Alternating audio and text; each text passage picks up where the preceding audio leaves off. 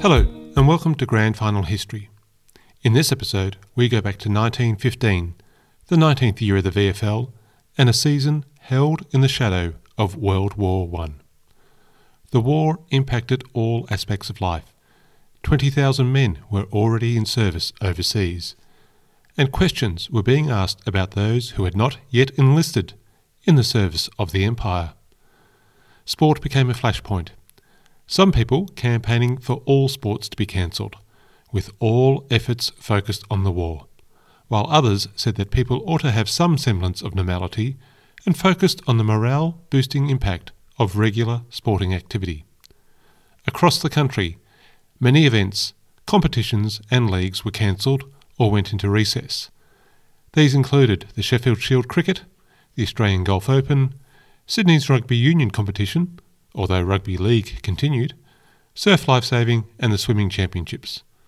The League had a number of issues to address early in 1915. The first was how to respond to the demise of the University Football Club. By a vote of five to four, it was decided to proceed with nine clubs, thus avoiding the issue of whether to invite a VFA team to join the league. North Melbourne and Footscray being the leading candidates, but they would have to wait their turn. The endeavour to develop a set of rules that would allow a hybrid game of rugby league and Australian rules to be established as a national football code continued to get some attention. It would have seen a crossbar introduced, allowed throwing the ball, but removed the scrum from the rugby side. The New South Wales Rugby League, the VFL, the Australian Football Council all endorsed the adoption of these hybrid rules, with the time frame to be determined. The war derailed the project, and the dream of one football code across the country is yet to happen. The VFL annual general meeting in March considered the question of whether the season should be cancelled due to the war, but this was lost 13 votes to 4. The president of the league, Mr. Alex McCracken, also noted that £2,257 had been donated to the Patriotic Fund by the football community. This is the equivalent of over $240,000 in 2020 value, as per the Reserve Bank of Australia inflation calculator. Several players had already enlisted, and Alex McCracken said that the percentage of footballers that had enlisted was as great as the rest of the community of fighting age, and many of the remaining footballers were married with families. A number of the clubs entered the season in debt, having received a lower than expected distribution from the league due to smaller crowds at the 1914 final series. With the attendances expected to be lower during this season, it was going to be a tough year to balance the books. There were calls for player payments to be suspended as part of the war effort, calling it a travesty that some footballers were being paid more to play a game than British, French, or Russian soldiers were receiving for each week that they spent in the trenches defending their country. However, one rational response is that this would have been a return to the shamateur and under the table payments seen before open professionalism was adopted. One action the VFL took was to postpone the interstate games against South Australia. The South Australian League was very upset at this unilateral, high handed action from the Victorians and wrote a nasty letter to the League. The League found themselves condemned by some for continuing to play the game in a time of war and now berated by the South Australians for not continuing to play interstate games. However, Old Boy, writing in the Argus, did point out that the League was ever deaf to criticism and was not likely to take notice of the South Australians, or perhaps any critic for that matter. 1915 saw a significant change in the administration of the VFL. Alex McCracken had been the inaugural president of the league since its breakaway from the VFA in 1897, and in partnership with longtime league secretary Edwin Wilson, he was pivotal in the establishment of the league. However, in April 1915, after 19 years as president, he tendered his resignation due to poor health and died in August. While he may not be as well known as later administrators, he deserves significant recognition for his role in steering the VFL through its formative years into the strongest league in the country. He was an administrator's administrator, becoming the first ever president of the Essendon Football Club at the age of 17, running his own brewery until it was incorporated into CUB, and the president, chair, or patron of at least 20 different organisations and sporting clubs, many of which he was a founder. His successor as president would be Oliver Williams from the Melbourne Football Club. The season opened on Saturday, the 24th of April, a day before the Anzacs landed at Gallipoli. St Kilda were wearing their new red, yellow, and black jumpers, aligning their colours to the Kingdom of Belgium rather than Germany. And wearing those new colours, they had a win over last year's grand finalist, South Melbourne. Carlton unfurled their premiership flag at Princes Park, where they were hosting Fitzroy in a replay of the second semi final. Fitzroy were two goals up at three quarter time, but were held scoreless as Carlton attacked in the last quarter. But, just like 1914, the Blues started the season with a draw. After missing the finals in 1914, Collingwood showed they meant business by going to the top of the ladder after round one and staying there for the remainder of the season. South Melbourne struggled to show the form of recent seasons and began to slip down the ladder. Geelong also found 1915 to be a much tougher year than previous seasons, and they soon found themselves near the bottom of the ladder. And there was not going to be any easy wins against University this year. However, those university players that had made their way to Melbourne were helping that club improve their standings, and they began to have one of their more successful seasons. There have been many VFL footballers that have excelled in other sports, such as cricket, tennis, rowing, etc. But few have matched the unique triathlon effort of Cyril Gove on Saturday, May 29. His first leg was as a jockey at Moonee Valley at 2 pm on the 1400 metre Springbank Corinthian Handicap, where he rode Menthe, a 20 to 1 long shot to third for £5 prize money. He then either caught a taxi or rode a motorbike to Essendon's home ground at East Melbourne. The sources vary on the details. I'm sure he would have preferred that the Dons were already playing their home games at Windy Hill. At the East Melbourne Cricket Ground, he played his 24th game for Essendon on the wing. And although the Dons came second in this event, losing to South Melbourne by nine points, Gove was noted for playing a good game that day, having the measure of South's Hall of Fame inductee Mark Tandy. Then, to complete the unique triathlon, Gove is reported to have headed off to Festival Hall to compete in an amateur boxing match. Albeit the evidence for the third leg is a bit thin on the ground, it's still a great story and one that would never be matched in this modern era of specialisation. Round 7 at the start of June saw the return of a split round for the King's birthday long weekend, with just two games on the Saturday and two on the Monday. The players glad not to have to turn up after a two day break, like previous seasons. Carlton hosted Collingwood at Princes Park and won a most remarkable game by two points. Collingwood's champion forward, Dick Lee, kicking nine out of the Magpies' ten goals, he also hit the post twice in a dominant display. St Kilda's fall from their 1914 form was demonstrated the following round against Carlton. At quarter time, the Saints were in the game, one goal one versus the Blues on two goals three. However, the Saints did not score for the rest of the game, giving the Blues a comfortable win. In early July, it was reported by The Age that the league had had private discussions about ending the season and holding the finals with the teams currently in the top four. But the motion was ruled out of order. The Herald, published that afternoon, contained an article denying that any such discussion had occurred. The constant news of casualties and the reality that the war was not going to be over in months was having an impact.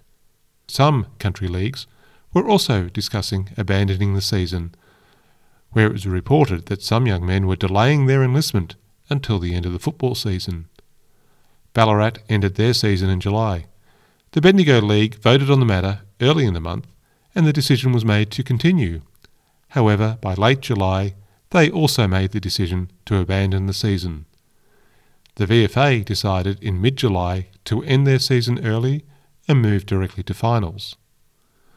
On the 21st of July, the League met to formally consider the proposal of ending the season and moving straight to finals. The arguments for and against could be summarised as the need to concentrate all efforts on the war and remove any distractions from recruitment, and the alternative viewpoint being that many players had already enlisted, nothing was stopping them from doing so, and football provided a cheap morale boost and a distraction from the worries of the war. The motion to shorten the season was carried by a majority of 10 votes to 8, but because this was short of the three quarters majority required for such a decision, the season continued as planned. The change in mood can be seen in the comparison to the vote on the same issue before the season started, which was in favour of the season continuing by 13 votes to 4. The attitude of club delegates had shifted significantly, but not by enough to cause a change. Back to some football action. In round 16, South Melbourne were playing Melbourne at the MCG. South had to win to have any chance of breaking into the final four. Late in the final quarter, Melbourne were in front by one point. South's George Payne, a large man playing in the ruck, was penalised for a high tackle on Melbourne's Len Incigneri. Clearly unhappy with the treatment, despite being awarded the free kick, Incigneri lashed out and knocked Payne out. This was too much for the South supporters, and between one to two thousand spectators swarmed onto the ground. For ten minutes, play was held up. A half a dozen police officers and a few soldiers tried in vain to restore order. Some players from both sides sensibly retreated to the change rooms. Others grabbed overcoats and ran round trying to keep warm. And a few youngsters grabbed the match ball and had some fun playing kick to kick in the middle of the MCG on a Saturday afternoon. Eventually, Payne revived and was awarded a free kick, the ball being recovered from the kick to kick, and the game commenced. Whereupon the crowd vanished from the field, now not wanting to stop South from getting in front of Melbourne. The end result was a win for South by one goal, which gave them hope again of making the finals if they could win every game, and Melbourne managed to lose against Essendon the following week. The result for Len Incigneri was a trip to the tribunal where he pleaded guilty under provocation and while dazed. He was suspended for eight weeks, effectively ending his playing career. Round 17, the second last week of the home and away season, had a few interesting games. South Melbourne travelled to Geelong and had a win as expected. Then, despite only having won two games for the season, Essendon did South Melbourne a huge favour by defeating Melbourne, who were perhaps still recovering from the loss of Incigneri, or perhaps still shaken up after being attacked by South Melbourne supporters. This meant that South just had to win the final game of the season, albeit against top of the table Collingwood, to sneak into the four at the last minute. And all Melbourne would be able to do is watch. They had the bye for the final round, so they could not influence events at all. But before we get to the final round, the other game of interest in round 17 was between St Kilda, who had the bye, and North Melbourne, the VFA premiers for 1915. The VFA finals having been completed early due to the VFA truncating their season as a contribution to the war effort. North Melbourne were the team that many had thought might have been invited to replace University at the start of the season. The game was to raise funds for the care of wounded soldiers. There was a crowd of over 10,000 at the Junction Oval, with players and officials donating their services for free. But St Kilda were not happy that some of the players pulling on North Melbourne jumpers came from Williamstown, Port Melbourne, and the Essendon VFA team. North explained that they had some injuries and some suspended players to replace, and that they were also playing the game with 18 on the field, as per VFL rules, rather than the 16 aside that the VFA used at this time. St Kilda protested. They had to cover their own injuries and use their own reserves. But they went ahead with the game. Now, while many charity matches are played in a good spirit, with a policy of low impact tackling this game was full of rough play, fights, elbows, and bitterness. Perhaps there was too much pride at stake. St Kilda did not want to be seen as a VFL team losing to a VFA side. A VFA side that had stacked its team with ring-ins. North were the reigning premiers of their competition, playing a team that had only won five games. Perhaps North also wanted to show that they should have already been in the VFL. North won 8 goals 9 to St Kilda's 4 goals 7, while the contribution to the Wounded Soldiers charity was welcomed and the efforts of players and officials donating their time was appreciated. The game disappointed many, other than the North Melbourne supporters. Unlike 1914, this was a much more settled season. After round six, the top four remained the same for the entire season, and this did not change despite South Melbourne's hopes of a last minute entry into the finals by beating Collingwood. The Lakeside Oval had become a military camp, and the grandstand was occupied by the Army. Still, the game proceeded as planned, and Collingwood won easily, showing why they had been on the top of the ladder all season, with just two losses. They now had the valuable right of challenge, and they'd be taking on Fitzroy in the second semi final. The first semi would be between the reigning premiers, Carlton, who also had a strong season, only losing two games as well, but behind the Magpies due to the draw that they had at the start of the season, and Melbourne, who were playing finals for the first time since 1902. The addition of the remaining university players had led to better improvements than expected at the start of the season. The first semi final was on Saturday, the 28th of August, Carlton had comfortably beaten Melbourne twice in the season and was considered warm favourites to do the same again.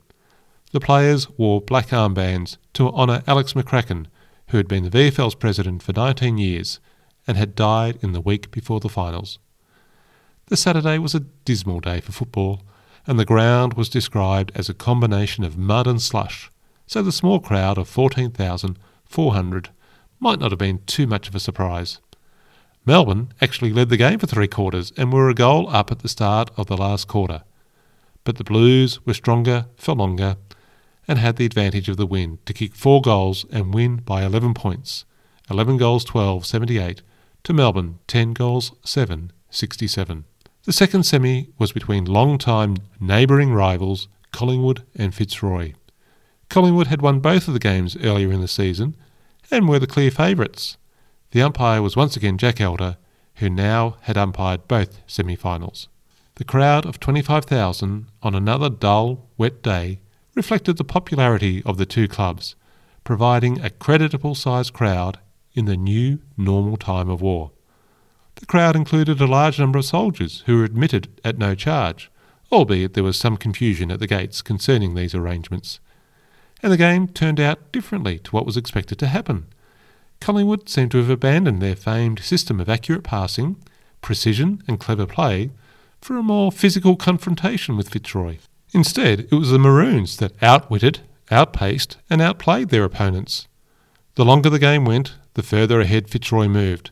The final scores were Fitzroy 9 goals 16 70 to Collingwood's 4 goals 12 36. Fitzroy were coming good at the right end of the season and would take on Carlton in the preliminary final, with the winner to take on the Magpies using their right of challenge for the Premiership. The preliminary final on Saturday, the 11th of September, saw Carlton and Fitzroy in front of 30,630, easily the largest crowd for the season. Jack Elder again had control of the game. During the season, there'd been a draw in the opening round, then Fitzroy won the rematch at their Brunswick Street Oval. For the first half of the game, it was a fast, even matchup, with both teams playing attractive football.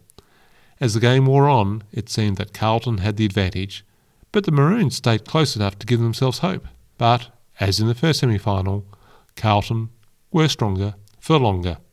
The Blues were two goals up at three quarter time, and despite an early goal by the Maroons, Carlton moved further ahead in the final quarter to win by 16 points. 6 goals 18 54 to Fitzroy 5 goals 8, 38. The grand final was a match-up between Collingwood and Carlton, a replay of the controversial, violent grand final of 1910 that sowed the seeds for the fierce rivalry between these two clubs and nearly saw the MCG become the venue for a full-scale riot. Collingwood had won that premiership. Carlton would be looking to even the score. The choice of the umpire for the big game caused some surprise. Jack Elder had control of all three finals, but the grand final was awarded to Arthur Norden. Beginning his umpiring career in 1905, Norden had umpired a semi final in his first year. For reasons unknown, he was off the scene from 1908 to 1911, but returned in 1912. With Jack Elder getting the nod every year except 1914, Norden had to wait for his chance, but 1915 was his time. Not everyone was a supporter of Norden. Jack Worrall wrote after the grand final, He evidently loves the music of the whistle, which jarred on everyone's nerves. Norden would umpire until 1921 and become umpire's coach in 1923, a position he held for 17 years, possibly one of the longest serving umpire's coaches in VFL AFL history. The Blues captain was Alf Baud, leading the side at the tender age of 22, playing in just his 53rd game. He had taken over the captaincy after Billy Dick had been suspended earlier in the season. Baud was one of many players whose careers were cut short by World War I. He enlisted after the grand final, suffering a serious shrapnel wound to the head that ended his career. Like many, he only got to show a little of what he could have achieved, but he was very well regarded. Roy Cazaly said that Baud made triple Brownlow medalist and triple Sandover medalist Haydn Bunton look ordinary. Baud maintained his connection to football, though, spending time as chairman of selectors at Carlton and serving 19 years on the VFL tribunal. Despite his war injuries, he lived to the ripe old age of 94, dying in 1986. Collingwood's captain was Dan Minogue, playing at centre half back, while Jock McHale was the playing coach in the centre. Minogue had an interesting playing career, starting with Collingwood in 1911, where his 12th game was the grand final loss to Essendon, when he stayed on the ground for the whole match and kicked a goal despite breaking his collarbone in the first quarter. He was made captain in 1914 at just 22, but already respected as a leader. Then, after the interruption of World War I, he transferred to Richmond as captain coach in 1920, unhappy with the way that the Magpies had treated a close teammate, Jim Sadler. Some Collingwood supporters could never forgive Minogue for his move. In the club rooms, his picture as captain was turned to face the wall. Minogue's move is credited by some as the start of the intense rivalry between Richmond and Collingwood that would grow over the years. Minogue also coached at Hawthorn, pulling on the boots for one game, before coaching at Carlton, St Kilda and Fitzroy. A player for three clubs and a coach at five. A unique record. Collingwood had been on top of the ladder all season and were desperate to win the Premiership. Their team selection, though, created something of a sensation. The first surprise was a call out to Ted Rowell, who had retired the year before but was now returning to his usual spot of full back after a year out of the game. Other selection highlights included the choice of their rucks, Paddy Rowan and Mal Seddon. Both had played 15 games during the year, but had enlisted in the army.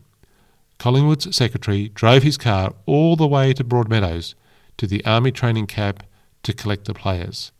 The problem was that both had been part of a 16 kilometre route march that morning, ordered by an officer who many swear was a Carlton supporter. In their two earlier games in the season, Carlton had won both, the only team to defeat Collingwood in the home and away season, but each game was incredibly close. In round 7, Carlton won by two points, and in round 16, it was a one point victory. Both teams were considered potential champions by the press. There was no outright favourite. And the football record had made a small innovation this final series, in something that we take for granted today. Rather than just showing the numbers in the club list, they also, after the best part of three seasons, put players' numbers onto the team layouts for the first time. The curtain raiser before the main game was the state school final between Fairfield and Albert Park. Neither team could score a goal, and Fairfield won their premiership by kicking three behinds. To Albert Park's two behinds. It must have been an odd game to watch. The grand final had attracted the largest crowd of the year, 39,211. And again, there were many servicemen in khaki making up the crowd, and perhaps sending a message that the average soldier was glad that the season had continued to this point. The Blues had the wind in the first quarter and did most of the attacking. Umpire Norden was taking a strict interpretation of the rules, and free kicks were plentiful. Collingwood were more efficient with their moves into the forward line, and Dick Lee was shooting straight. The quarter time score had Carlton on two goals five to Collingwood three goals straight. In the second quarter, Blues supporters' hopes began to rise.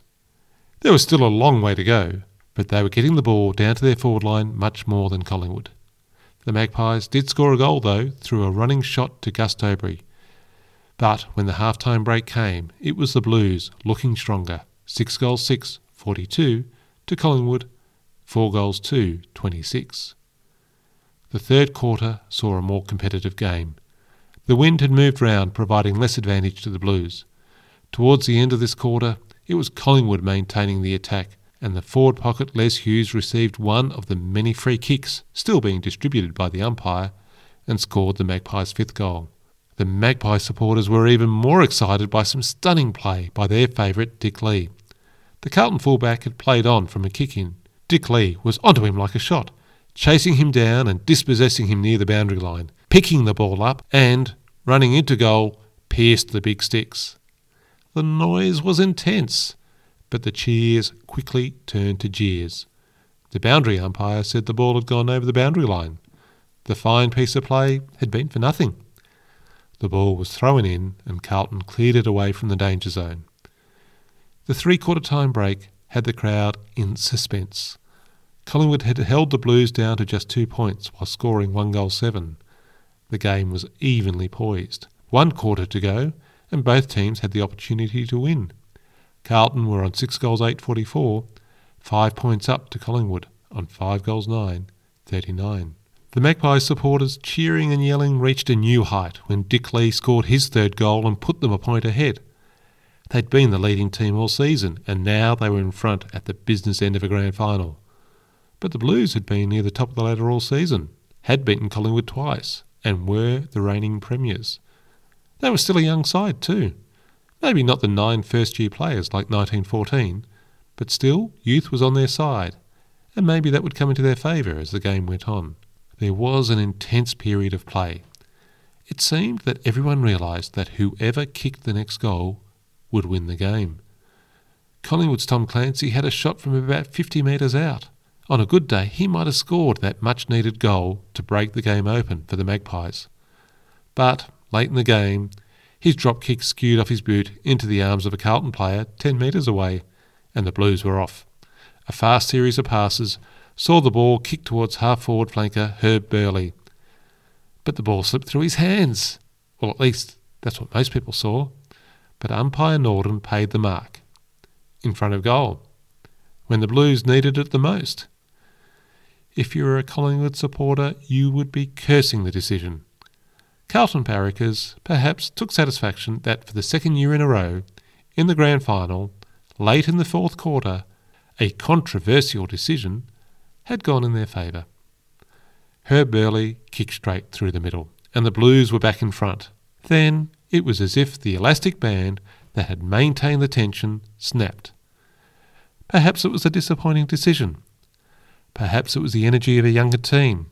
Perhaps having two key Collingwood players complete a 16 kilometre route march with full packs on their backs on the morning of a grand final. That sergeant, he was a Carlton supporter, wasn't he? All contributed. Whatever it was, the Blues got onto a roll. Burley got the next goal, followed by Vin Gardner at full forward. Then Herb Burley took another stunning mark and followed up with another goal and then there were two more to the Blues. In a stunning effort, Herb Burley kicked four goals in the last 15 minutes or so of the game. Collingwood players and their supporters were left stunned, wondering what had just happened to the game that they led early in the fourth quarter. Final scores were Carlton 11 goals 12, 78 to Collingwood 6 goals 9, 45. A scoreline that looks like a one sided affair, but a game that was tight until the last 15 minutes. The Blues were premiers again. For the second time they had gone back to back, and they joined Fitzroy as the leading club of the VFL, with five premierships each. There was no interstate trip to Adelaide, as in previous years. Instead, the week after the grand final, a fundraising match was held again for the wounded soldiers. The Premiers, Carlton, took on a combined soldiers team made up of league players that were in training in the various camps around the city. About 6,000 people attended, and the soldiers got most of the support. But the Blues won the game, 13 goals 11 to 10 9. Many of those on that field would soon be heading off to foreign battles, and not all would return. One poignant story involves the good mates from Collingwood that had to complete that infamous route march on the morning of the grand final. Paddy Rowan was killed in France in 1916, leaving behind a wife and a son who had been born while he was away on service. His mate, Mal Seddon, had promised to look after Louisa and Percy. In 1921, he and Louisa married, and they had two more children of their own. That was 1915. Carlton were premiers of a season that some had said should not be played. The majority of VFL clubs had voted to have the season shortened, but not the three quarters required. However, the finals had drawn decent crowds of civilians and soldiers.